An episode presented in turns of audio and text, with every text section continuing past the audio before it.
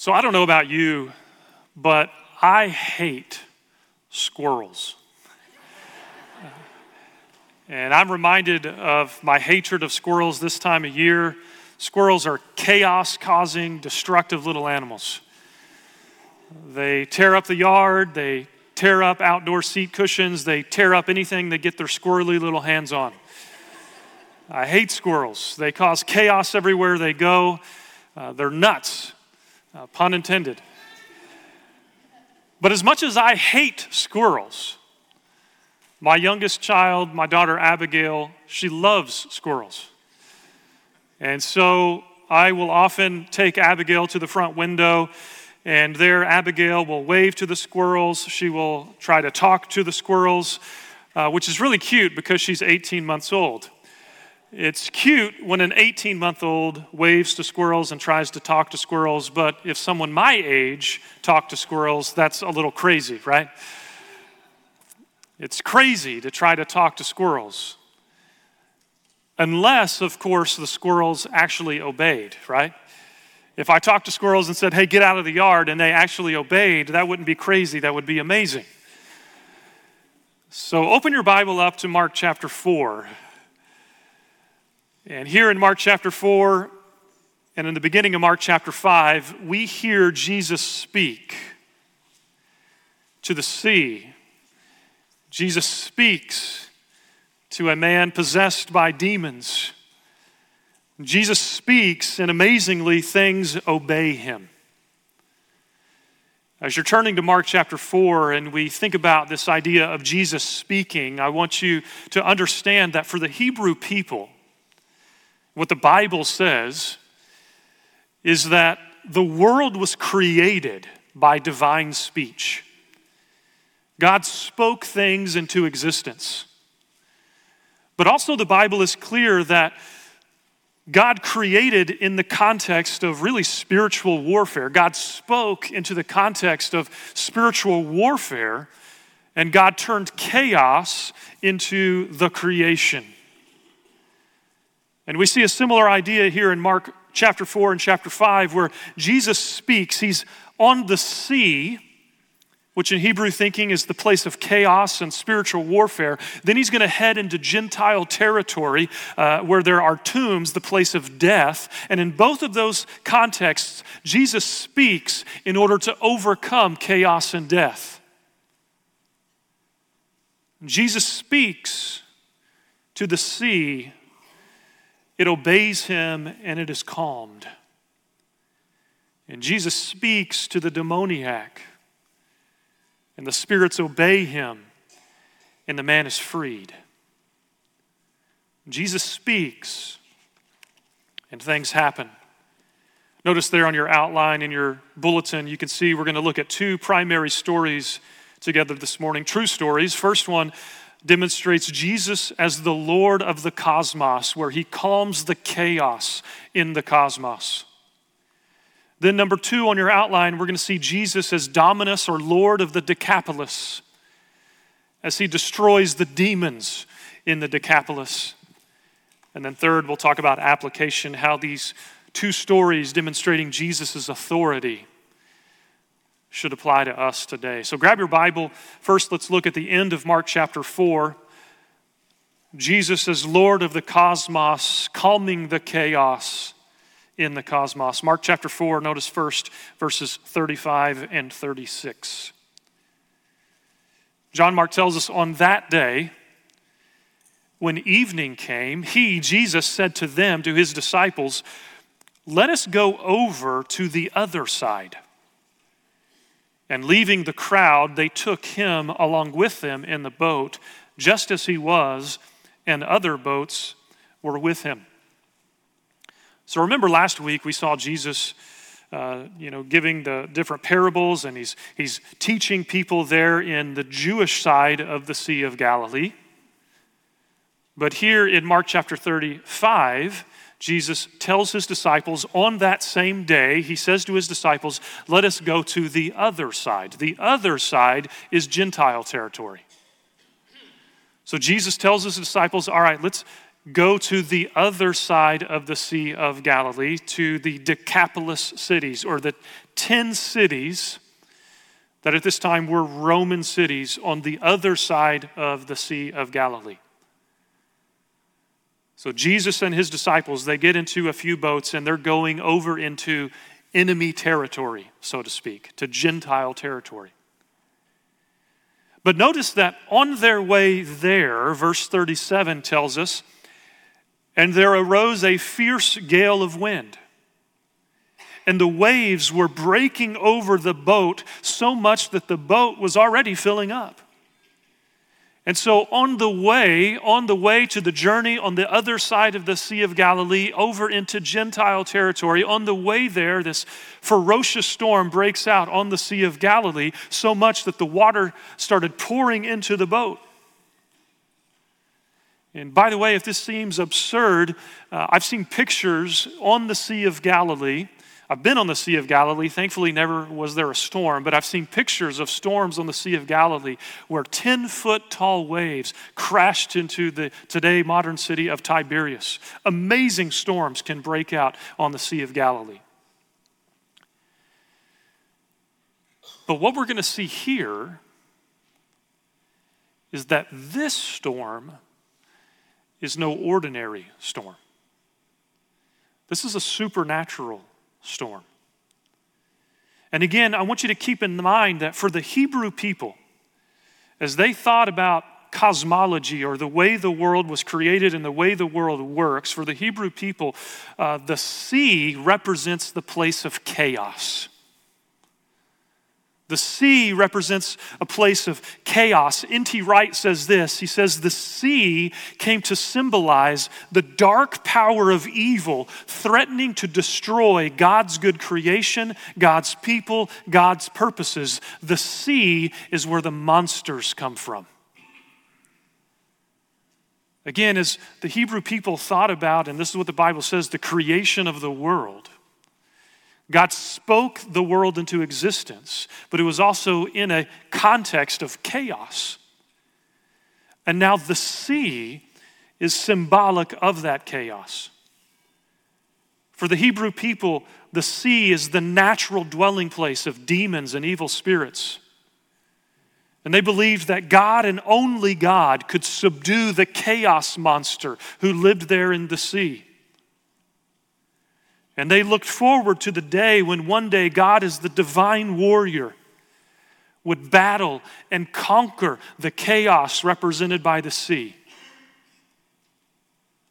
And so, Jesus here in Mark chapter 4 is heading truly into enemy territory, not into Gentile territory. They're not the enemy. But he's heading now into the true territory of the enemy, the Sea of Galilee. But what's amazing, I want you to notice this in verse 38.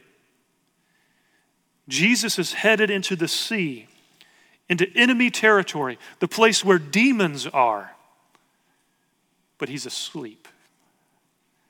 Notice verse 38.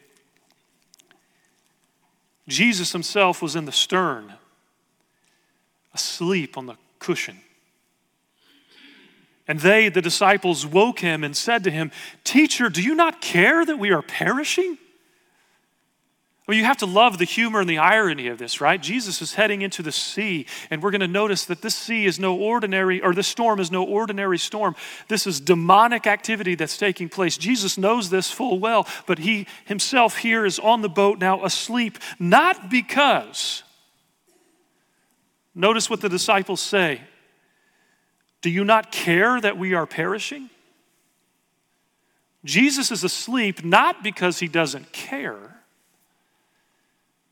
but because even when he's asleep, he's in control.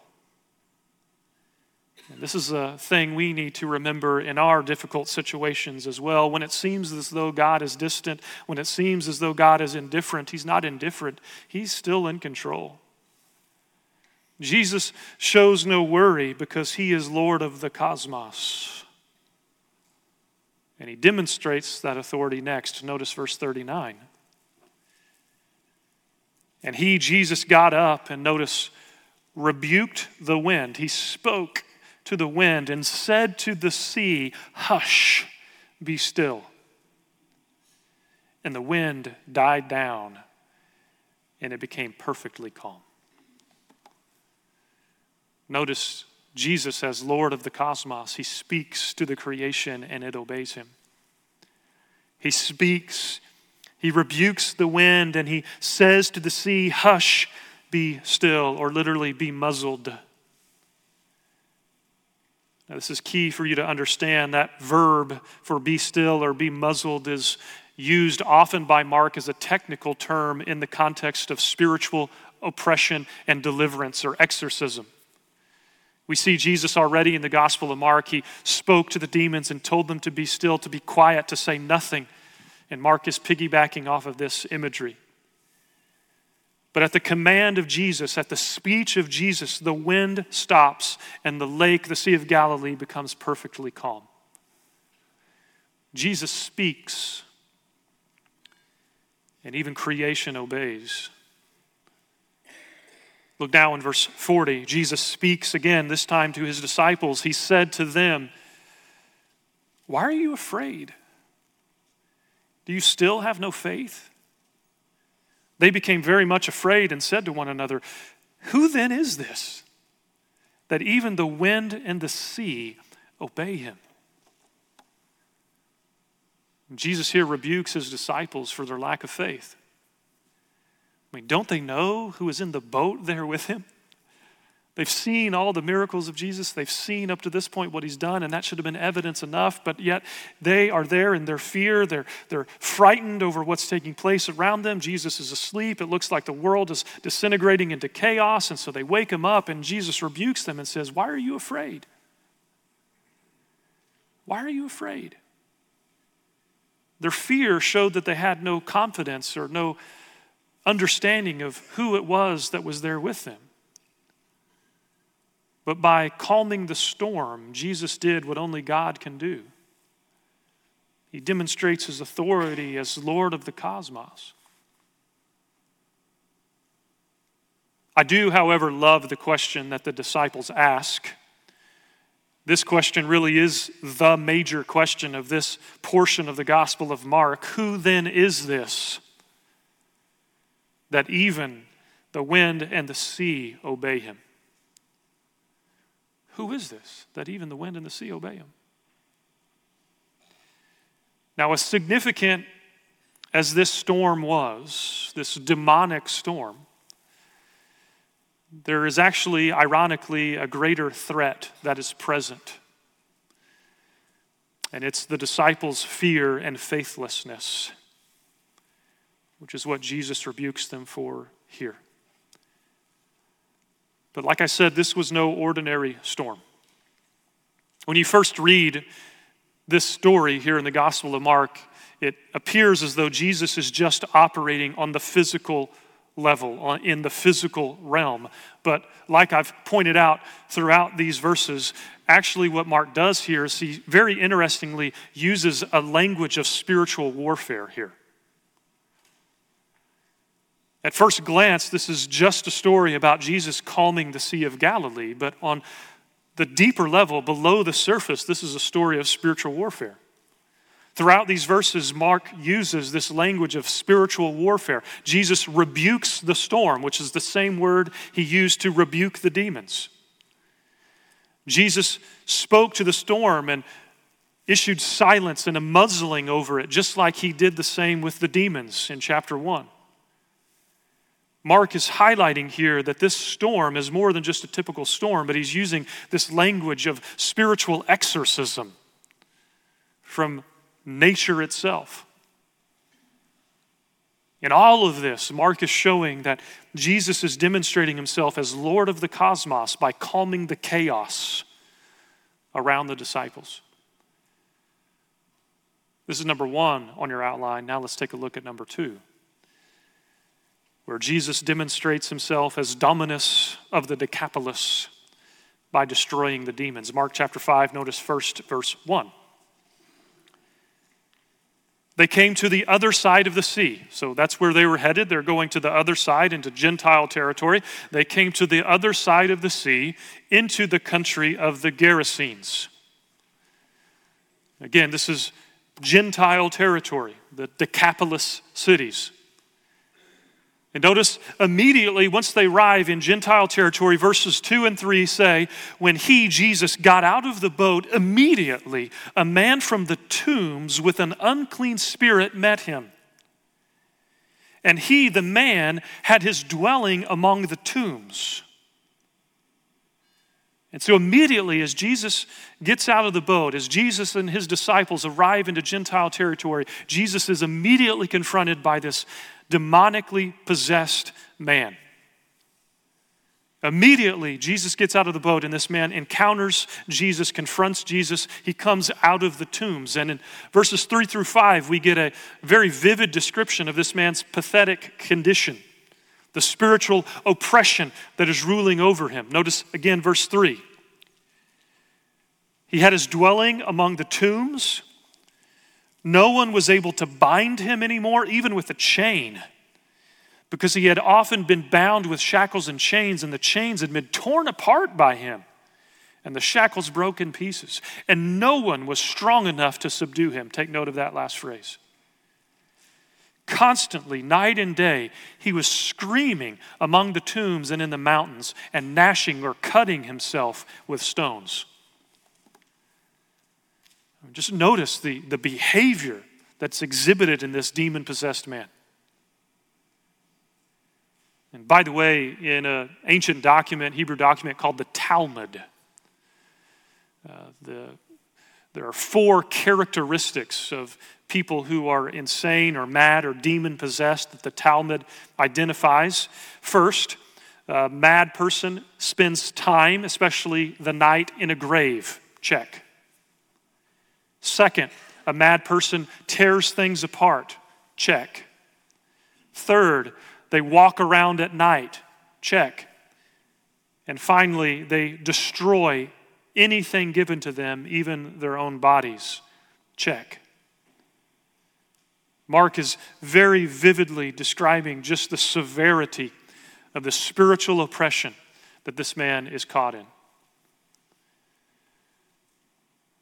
By the way, when it comes to demonic oppression, demonic oppression is something that Satan has been doing from the very beginning. And from the very beginning, I believe Satan's number one tactic is to distort and destroy the image of God in men and women. This is key for you to understand. We're going to come back to it in a little bit. But Satan's tactic from the very beginning, because we are created in the image of God, Satan's tactic is to distort and destroy the very image of God in men and women. He does this sometimes through demonic possession, but other times he does it simply through demonic oppression. So let me ask you a question, and we're going to come back to this in a little bit. How does Satan today in 2023 attempt to distort and destroy the image of God in men and women. I want you to think about that, and we're going to come back to it here in a little bit. How does Satan today attempt to distort and destroy the image of God in men and women? And notice again here in the text that the power of this demonic oppression is extreme. Notice the end of verse 4 no one was strong enough to subdue him. No one was strong enough to subdue him. And yet, this strong man, possessed by the legion of Satan's demons, is about to be dispossessed by the stronger man. Notice what happens in verse 6, 7, and 8. Seeing Jesus from a distance, he, the man, ran up and bowed down before him, and shouting with a loud voice, he said, What business do we have with each other, Jesus, Son of the Most High God? I implore you by God, do not torment me. For he, Jesus, had been saying to him, the man, Come out of the man, you unclean spirit. Again, Jesus speaks into the chaos. By the way, it's really interesting when you look at the Gospel of Mark, some of the highest statements of Jesus' Christology, or who he is, his authority, come from the mouths of demons. Back in chapter 1, a demon called Jesus the Holy One of God. In chapter 3, a demon called Jesus Son of God. And now, the highest, the superlative statement of all, Son of the Most High God, comes again from a man possessed by a demon. The demon understands who it is that stands before him the Son of the Most High God. And Jesus speaks to him. Notice again, verse 9. And he, Jesus, was asking him, the man and the demon inside of him, What is your name? And he said to him, My name is Legion, for we are many. And he began to implore Jesus, earnestly not to send them out of the country. So, as Jesus now speaks to this man, to the demon inside of him, he says, What is your name? The demon replies, My name is Legion, for we are many. The word for legion is a Latin word commonly known in Israel at this time to describe the Roman army regiment that resided there. You know that the Romans were oppressing the nation of Israel at this time, and they sent in the Roman legion, part of the Roman army, to occupy this area of Israel. And this legion now of demons is residing within this man. But notice again, the demon understands who he's dealing with. And so the demons beg Jesus not to send them out. They know who they're dealing with, and they're terrified. So notice verse 11. Now there was a large herd of squirrels. Sorry.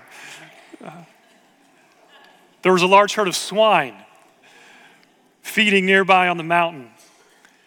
The demons implored him, saying, Send us into the swine so that we may enter them. And Jesus gave them permission. And coming out, the unclean spirits entered the swine, and the herd rushed down the steep bank into the sea. About 2,000 of them, and they were drowned in the sea. Remember, the sea is the place of chaos, the sea is the place where demons live. And so Jesus speaks, he gives permission to these demons, and they go into the swine, and the swine run down the steep cliff and straight into the sea, the place of chaos, the very place from which Jesus just came, the very place that he just calmed. Ironically, Jesus sends the demons into the waters that the disciples thought were going to kill them and now, this mass herd of swine, now possessed by the demons, commit mass suicide there in the Sea of Galilee. This is an amazing story, isn't it? Now, starting in verses 14 through 20, we get two very different responses to what Jesus does here.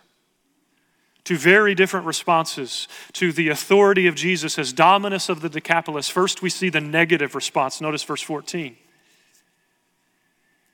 Their herdsmen ran away the pigs, herdsmen, ran away and reported it in the city and in the country. And the people came to see what it was that had happened. They came to Jesus and observed the man who had been demon possessed, now sitting down, clothed and in his right mind, the very man who had the legion. And they became frightened. But notice, those who had seen it described to them how it had happened to the demon possessed man and all about the swine. But they began to implore him, Jesus to leave their region. Sadly, as word spread about what Jesus has done, even after seeing the evidence before them of now this man formerly demon possessed by a legion of demons, rather than falling before the dominus of the Decapolis, the people implore Jesus to leave their region. Get out of here. Now, in contrast to them, notice the positive response in verse 18. Being asked to leave, notice verse 18, as he, Jesus, was getting into the boat to leave, the man who had been demon possessed was imploring him. There we see that word again. He was imploring him that he might accompany him or follow him. But Jesus did not let him, but he said to him, Go home to your people and report to them what great things the Lord has done for you and how he had mercy on you. And he, the man formerly demon possessed, went away and began to proclaim in the Decapolis what great things Jesus had done for him, and everyone was amazed. You got to love this. This man seeing Jesus leave, he sees Jesus get on the boat, he runs up to Jesus and he begs Jesus if he can follow Jesus. But Jesus sends the man away because he has a mission for this guy. He says, I want you to go to your own people, to your Gentile people, there in the Decapolis cities, and I want you, this demon possessed man, formerly demon possessed man, to go tell the people the amazing things that the Lord has done for you. Jesus speaks, and this man obeys. Mark tells us he goes into the Decapolis and he proclaims the great things that the Lord has done for him, and everyone was amazed. This is an incredible story. But like the first story, Jesus calming the storm on the sea, so this story also has something below the surface. There's more than meets the eye. See, on the surface of this story, it's just a story of Jesus amazingly casting out demons, which is incredible. But there's something below the surface here as well. Remember, in the first story of Jesus calming the sea, Mark loaded it with spiritual warfare terminology, right? What's interesting is here in this story, a story of spiritual warfare, Jesus or John Mark uses political and military language political and military language here in this story. Again, the word legion would have called to mind the Roman legion that was occupying Israel at this time. And even the pigs. What's going on with the pigs? Why does Jesus allow the demons to go into the pigs? That's such a weird thing, right? Well, I believe it's because the 10th Roman legion is the specific legion that was occupying Israel at this time. The 10th Roman legion. And if you Google the 10th Roman legion, if you Google the banner or the symbol of the 10th Roman legion occupying Israel in the first century, one of their main symbols that they carried on their banner was a pig. A pig. So N.T. Wright says this he says, for the century or so before Jesus' time, the whole area had been overrun by the Romans. The legions had marched in and taken over, and most people saw them as the enemy, as Satan incarnate. He says many in that area must have longed to see the Romans pushed back into the Mediterranean Sea, the place where monsters come from. Rome was the monster of all monsters. Rome was unclean. Rome was a nation of pigs, and the best place for Rome was back in the sea. And that's where the pigs go. But what's interesting about this story is that while most Jews were concerned about Rome occupying Israel, Jesus was concerned about the demons occupying people. And throughout this section, Jesus now demonstrates his authority as dominus over the Decapolis by destroying the demons who occupied this man. So, again, there's a lot going on in these two stories, right? You see both of them centered really around the sea, the place of chaos. You see Jesus demonstrating his authority as Lord of the cosmos, as dominus over the Decapolis. You see Jesus demonstrating his authority over the physical realm, over the spiritual realm, and now even over the political realm. In this first story, Jesus calms the sea, the physical realm, but it's filled with spiritual warfare terminology. Then in the second story, you see Jesus uh, freeing this man from demonic oppression, but it's filled with political imagery and terminology. So the question is now, number three on your outline what do we do with a passage like this? How do we take this fascinating passage, these two incredible stories of Jesus' authority, and apply it to our life today. When we see Jesus demonstrating his authority as Lord of the cosmos and Dominus of the Decapolis, as Jesus is demonstrating his authority over the physical realm, spiritual realm, and political realm, what do we do? How does this apply to us? We're confronted with the absolute authority of Jesus. His authority over the physical realm, like the sea, the wind, and the waves. His spiritual authority over the chaos of the waves and the demons that are oppressing this man. And we see also this hint of Jesus' political authority as well.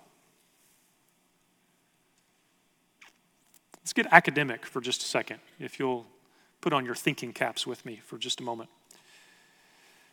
Uh, since the Enlightenment period, or the so called Enlightenment period, we have bifurcated the physical realm from the spiritual realm. We've separated these two ideas out and we treat them as though they're two totally different realms, two totally different spheres of existence. We've bifurcated these ideas, and then even in the last few years, we've trifurcated these ideas and we've completely separated out the physical realm, the spiritual realm, and the political realm, right? Um, the modern world in which we live, we, we treat things as though the spiritual realm doesn't even exist anymore. Everything's about the physical realm, and unfortunately, politics is something we just don't talk about because we're afraid of getting canceled, right? And so we've completely split apart these ideas as though they're three separate realms. But biblically, when you look at a, a, a, things from a biblical worldview, they are inseparable ideas. You cannot separate out the physical realm from the spiritual realm from the socio political realm. They coincide together. And I believe we committed a massive mistake by separating these ideas out in our culture. They exist together here in this passage, and they exist together in reality. We are physical people, we are spiritual people, and we are socio political people. And they must be looked at together. So earlier I asked you a question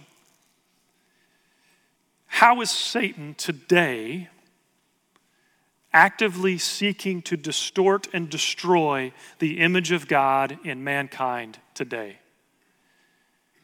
In the physical, spiritual, socio political realms. How, in the physical, spiritual, socio political realm, is Satan attacking God's image in men and women today? Now, this is the part where, like the disciples in the boat who are a little afraid, this is where I get a little afraid. This is the part where I might get into trouble or get canceled or whatever, but I'm convinced right now the biggest issue where Satan is actively attacking, distorting, and destroying the image of God in men and women, boys and girls, is in all of this gender fluidity, gender identity, gender dysmorphia stuff.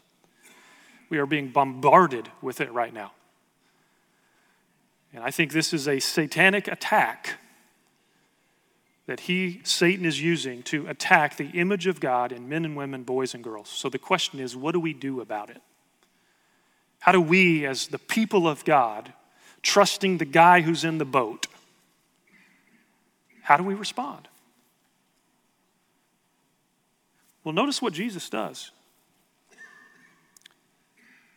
Jesus has compassion on the guy who's being oppressed. Jesus has compassion, mercy, verse 19 of chapter uh, 5, on the man who is being oppressed.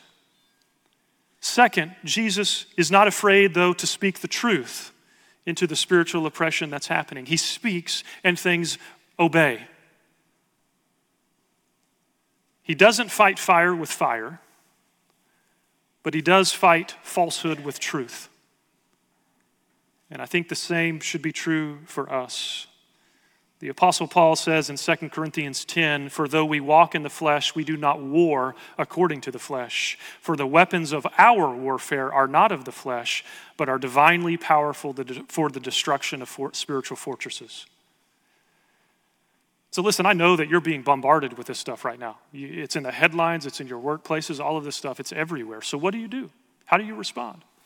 Three things. Number one, I would say pray like crazy to the Lord of the cosmos, to the Dominus of the Decapolis, for the, to the guy in the boat who's got control over everything, to the one who can speak and things respond. Secondly, I believe we're to have compassion on all people. Jesus has compassion on people who are being oppressed, and we should as well. And third, just like Jesus does here, I think we are called to speak the truth to have the courage to speak the truth of the gospel and of God's word into our chaos inducing culture. Oh, look, a squirrel. Um, change the subject. Uh, I do hate squirrels. Uh, believe it or not, I don't hate people. This is not a hate speech, but I do hate squirrels. I've tried everything I can do to get rid of squirrels. I've tried sprays. I've tried a little plastic owl in the backyard, but whatever I do, squirrels will not obey me. They won't leave the yard. But when you look at Jesus, even the wind and the waves obey him. He speaks, and his word is the only thing that will combat the darkness. He's Lord of the cosmos, he's Dominus of the Decapolis, he's Lord over the physical, spiritual, and socio political realms of life. Let's trust Him and let's not be afraid. Would you pray with me? Father, we do confess that, like the disciples in the boat, at times it surely seems like things are disintegrating into chaos, and at times it seems as though things might be dissolving even outside of your control. So forgive us, Father, when we have a lack of faith when we fail to remember that the one in the boat is the Lord of the cosmos, He's Dominus of the Decapolis, He is Lord and Master over our life, our physical, spiritual, and socio political life as well. Father, help us, like Jesus, to have compassion on those who would disagree with us. Help us not to fight fire with fire but to combat falsehood with truth, to combat hate with love, so that more and more people might come to know the grace, the mercy, and the forgiveness that Jesus has freely given. Help us to rest in his forgiveness. Help us to have the faith to trust him even when things get difficult. And Father, now as we turn our attention to this table, to the Lord's Supper and communion, I pray that you would bind us together with one another and to your word. That you would empower us and send us out into our world to take this message of Jesus' death and resurrection to a lost and dying world. We ask this in Jesus' name. Amen.